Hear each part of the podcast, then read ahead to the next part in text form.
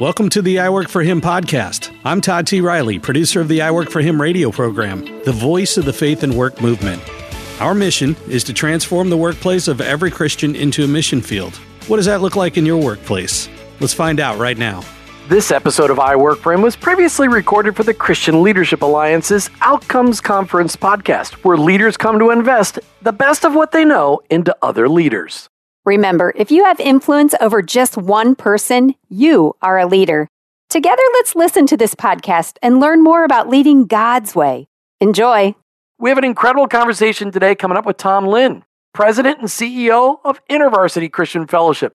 We're going to be focusing on how Tom leads and strives to create a culture of belonging at InterVarsity and how they do that to all the organizations and the campuses and everywhere else that they spread the ministry of InterVarsity Christian Fellowship across the country and around the world. Tom Lin, welcome.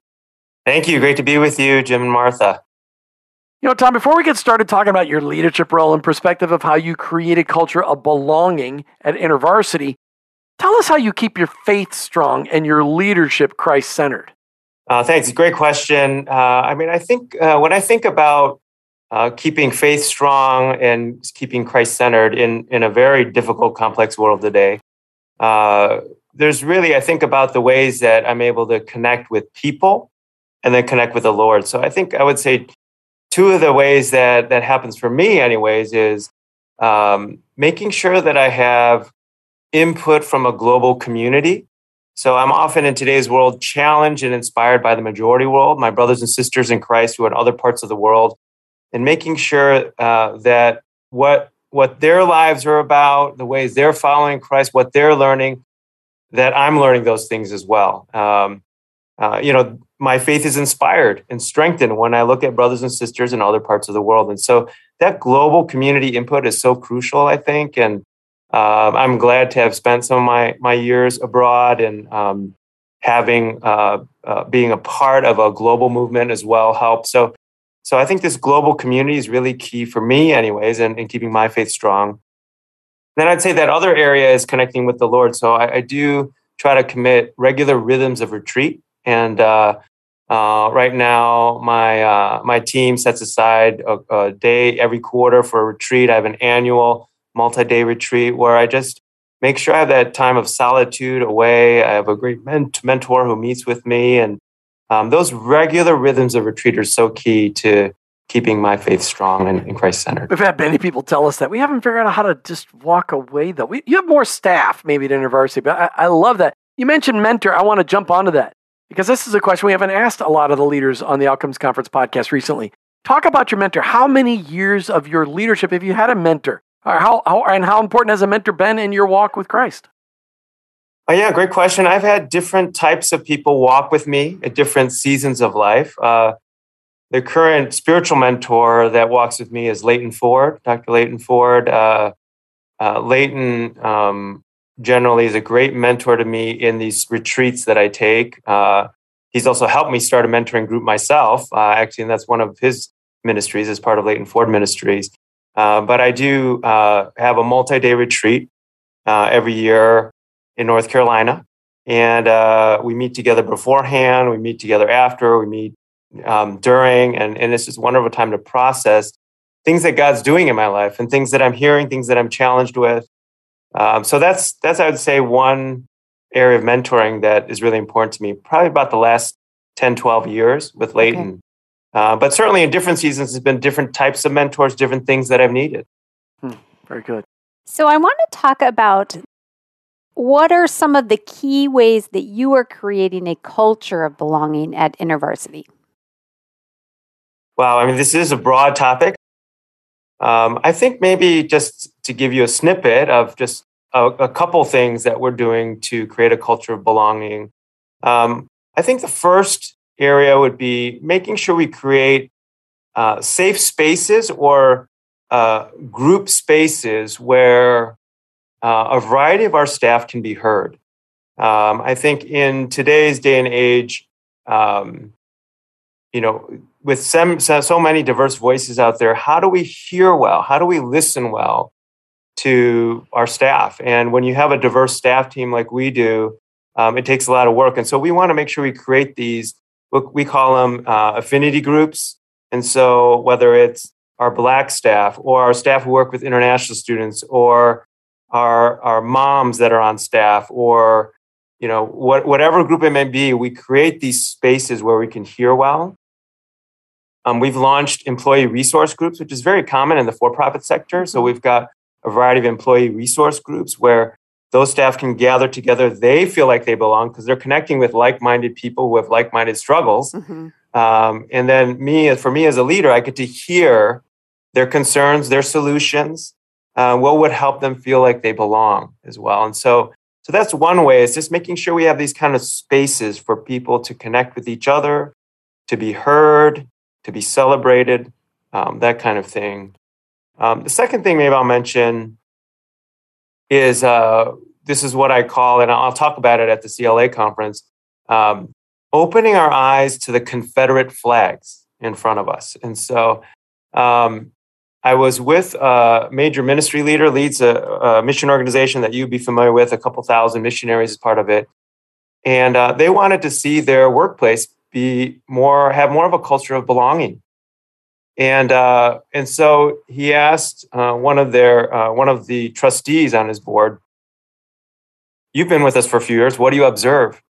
And the trustee said, um, "If you open your eyes, you will see in your office there are Confederate flags everywhere." Of course, he didn't literally mean Confederate flags, but he said, "If we, if you open your eyes, you see symbols, artifacts, things that are happening, things that are said."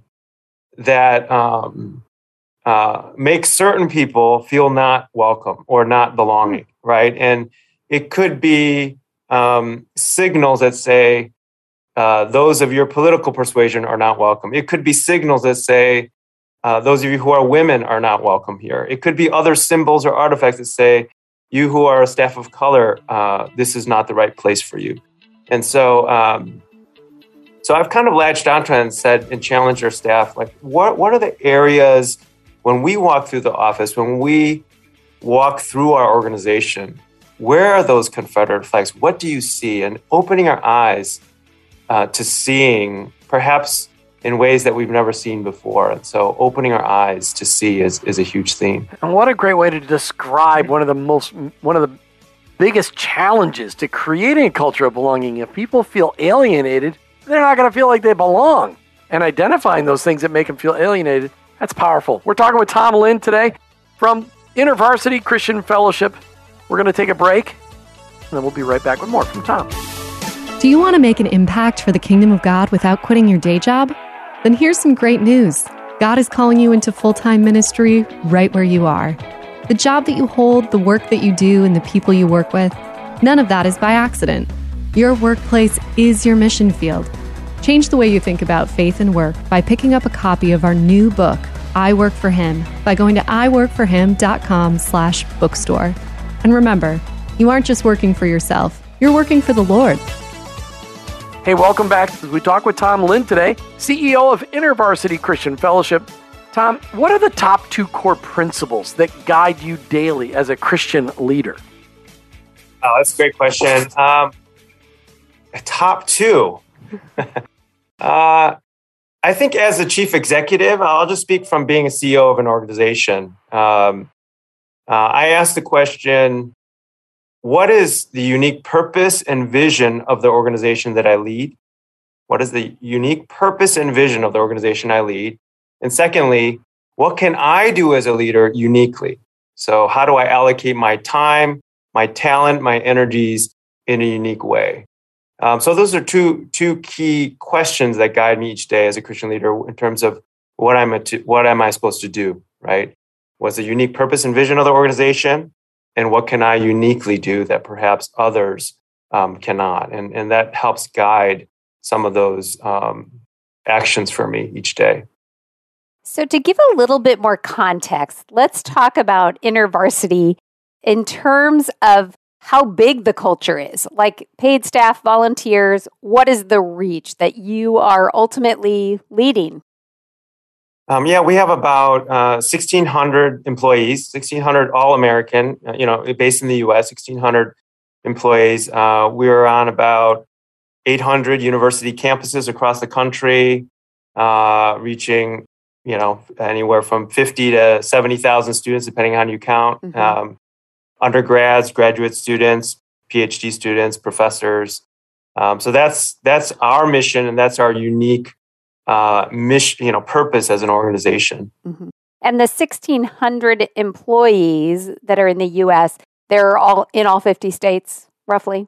They are. They're, okay. they're in all fifty states, everywhere. Wherever there's a university campus, we try to be near them. Wow. You know, I just, I think it's so good to have that perspective, because we're not just talking about, you know, I mean, we still need to very intentionally lead the culture if you're in an office with three people. But the challenges that might come your way when you are dealing with sixteen hundred plus then all the volunteers and, and everybody that you're dealing with, you know, is quite amazing. So in that process of leading them, what does the role of listening play for you as a leader? Yeah, it's absolutely crucial. As I shared before, I think um, making sure we connect with these affinity groups, listening to staff is so crucial. Um, so I think of how can I best listen to others? And then there is the listening to the Lord as well, listening to the Lord and discerning, which is probably the most needed skill today in leading through complexity, I would add, is how do you listen to the Lord and discern well? It's a very tough skill. So leading through complexity, very I like that. What's that? Leading through complexity, I like that. Listening to the yeah. Lord and leading through complexity, that that's good. I want to make sure I emphasize that. That's right, yeah. And so um, so I do what I can to to find those spaces, again, where I can listen to others, and then find those spaces where I'm listening to the Lord, right? And, you know, I, I could share more detail if that'd be helpful. I mean, I think um, it's uh, it does take a lot of intentionality to, you know, engage um, our sixteen hundred staff. So we'll do that through informal, we'll do that formally through like an employee engagement survey. So what are our staff really saying out there? So what does the data tell us? I'll do that in terms of inviting. I invite about a dozen of our staff to my living room every year for three days, and I just listen to them. And they're they're kind of of a strategic group, right? And and what do these twelve staff have to say that I need to listen to? Um, and I try to listen to my board members. I try to listen to other trusted leaders of other organizations. So I'm listening intentionally, going to people and trying to listen. And then, of course, those retreats I mentioned, to be intentional, to listen to the Lord. What do you do when you hear something that you didn't like to hear? uh, well, you know, honestly, my first reaction is uh, probably the natural human tendency to to defend myself, to say, wait, I don't know if that, but you don't know this or you don't know that, right? Um, and then when when that kind of defensive posture has passed, um, I ask questions. Can you tell me more? Uh, what am I not getting here? What do I not understand? Um, it's hard, certainly, as as leaders hearing critique, it's difficult. You know, we've invested so much in the organization, so much in leadership.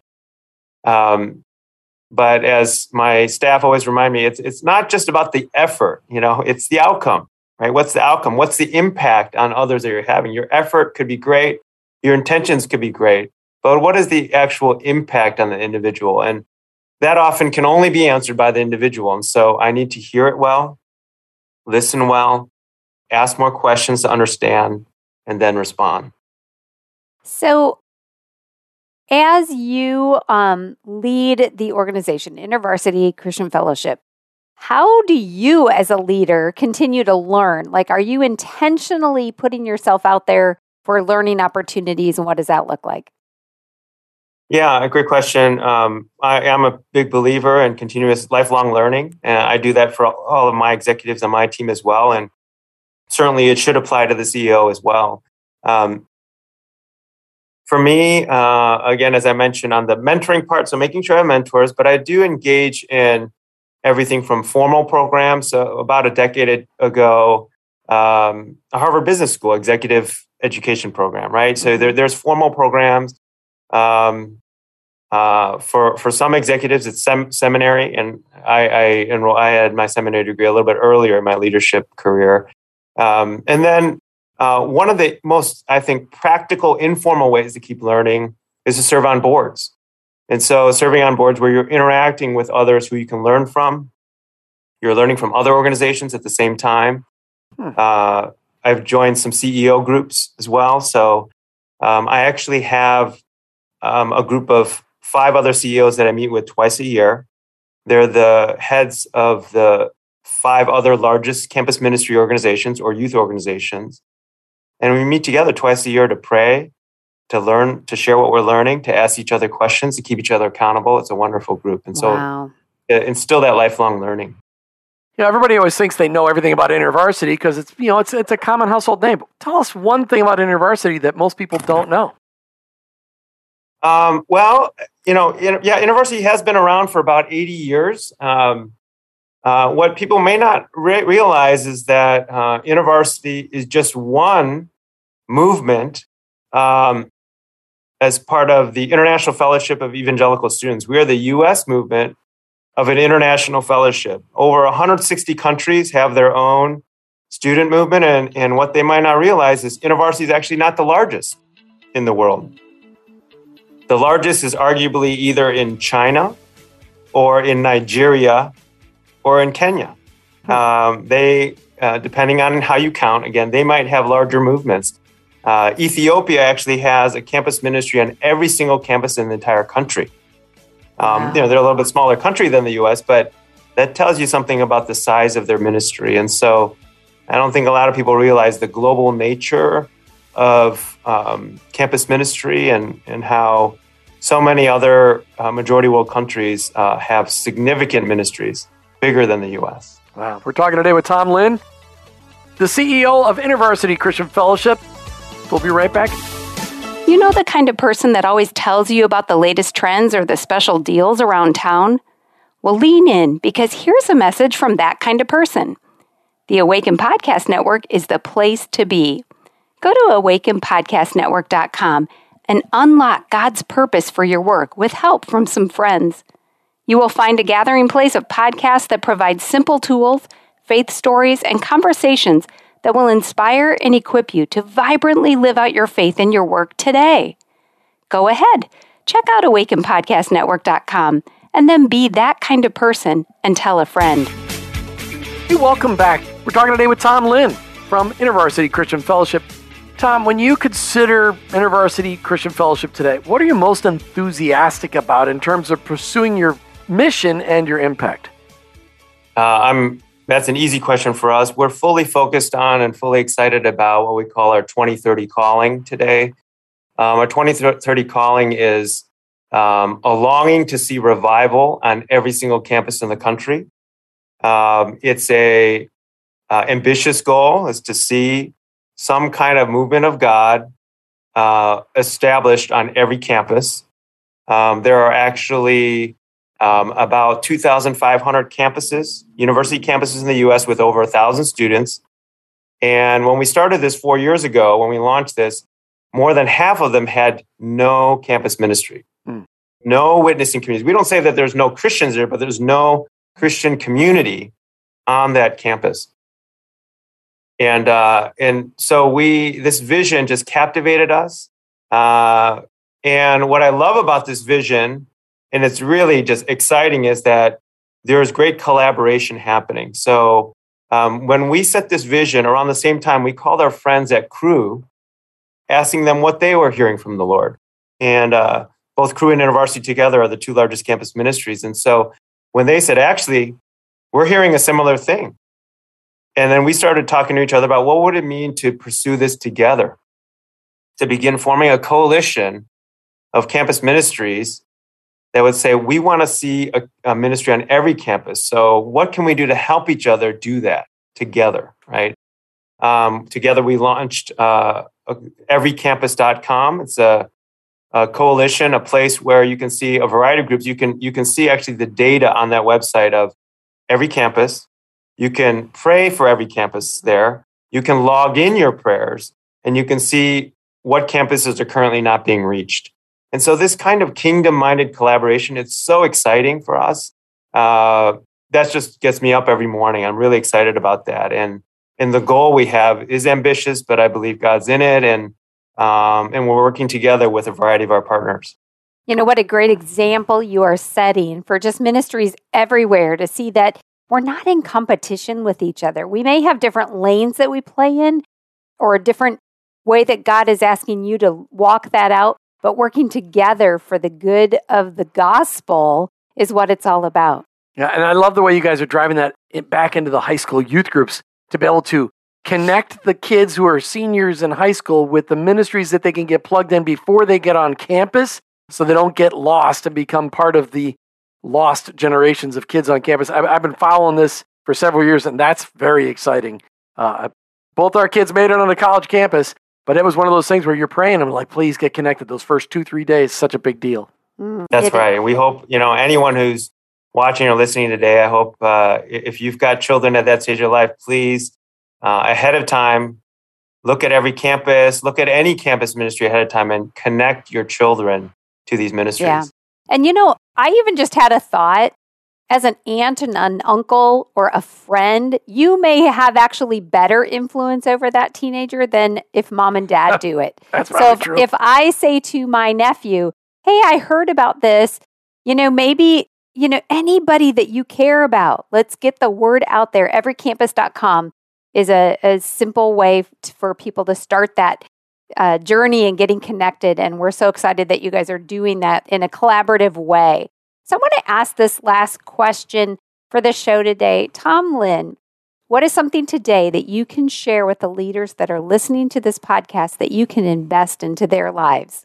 Uh, that's a great question. Uh, you know, I think if I were to share maybe what I've been thinking about more recently, sort of a, um, a leadership idea that I've been pondering, uh, I think it, it has to do with data, um, data today. So, and the word that I'll use is um, disaggregation, disaggregation. So we live in a world that focuses a lot on aggregate data, um, trending data, right? You look at social media, it's trending data.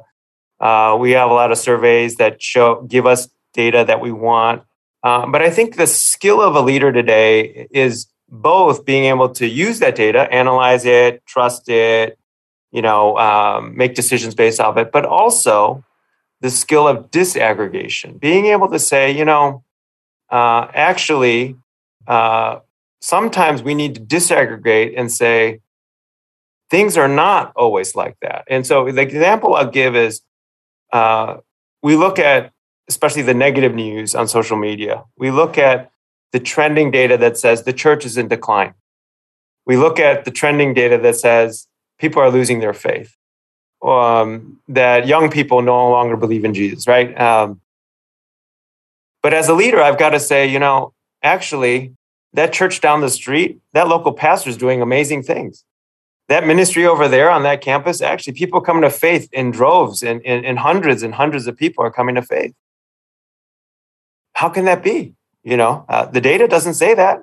Uh, So I think as much as possible, I've been encouraging other leaders to pay attention to both the aggregate data, what, you know, certainly we need to analyze the data, but also utilize the skill of disaggregation to say, you know, all things are not like this, right? Whatever that data may tell you, because it's just an aggregate of a lot of different plot points. Um, so how do we pay attention to the stories where God is at work? How do we pay attention, even if it's not trending data, to that unique story, that bright spot where someone's doing something very innovative? What can we learn from that? So how do we disaggregate at times and take a step back? That's that's kind of the, the thing I've been chewing on recently. That's a great word. I love it. Disaggregation. You heard it first right here. Tom Lin from InterVarsity Christian Fellowship, thanks for being here on the podcast with us today. Thank you. Great to be with you. Thanks for joining us today. We hope and pray that this podcast inspires you to think about how you can create a culture of belonging for what you've learned today from Tom Lin. Did you know that God has a calling on your life? It's true. He's called you to bring Jesus to the world. For some, that may look like a pulpit or a foreign mission field, but for most of us, it looks like a construction site, a cubicle, a hospital, or a classroom. Wherever it is that you work, live, volunteer, and invest, that is your mission field. To learn more about integrating your faith into your work and retirement, check out our books, I Work For Him, She Works For Him, and I Retire For Him by going to i work for him dot com slash bookstore. Thanks for listening to the I Work For Him podcast with your hosts, Jim and Martha Brangenberg. Please visit i work for him dot com to learn more about connecting your faith and work to join the I Work for Him Nation or subscribe to our weekly blog. You can also follow us on social media at I Work for Him to stay up to date and meet our guests. If today's message spoke to you, please subscribe, rate, and review the show on your favorite podcast platform. Your review will launch more workplace missionaries across America. That's at I Work for Him and online at i work for him dot com. I Work, the number four, him dot com.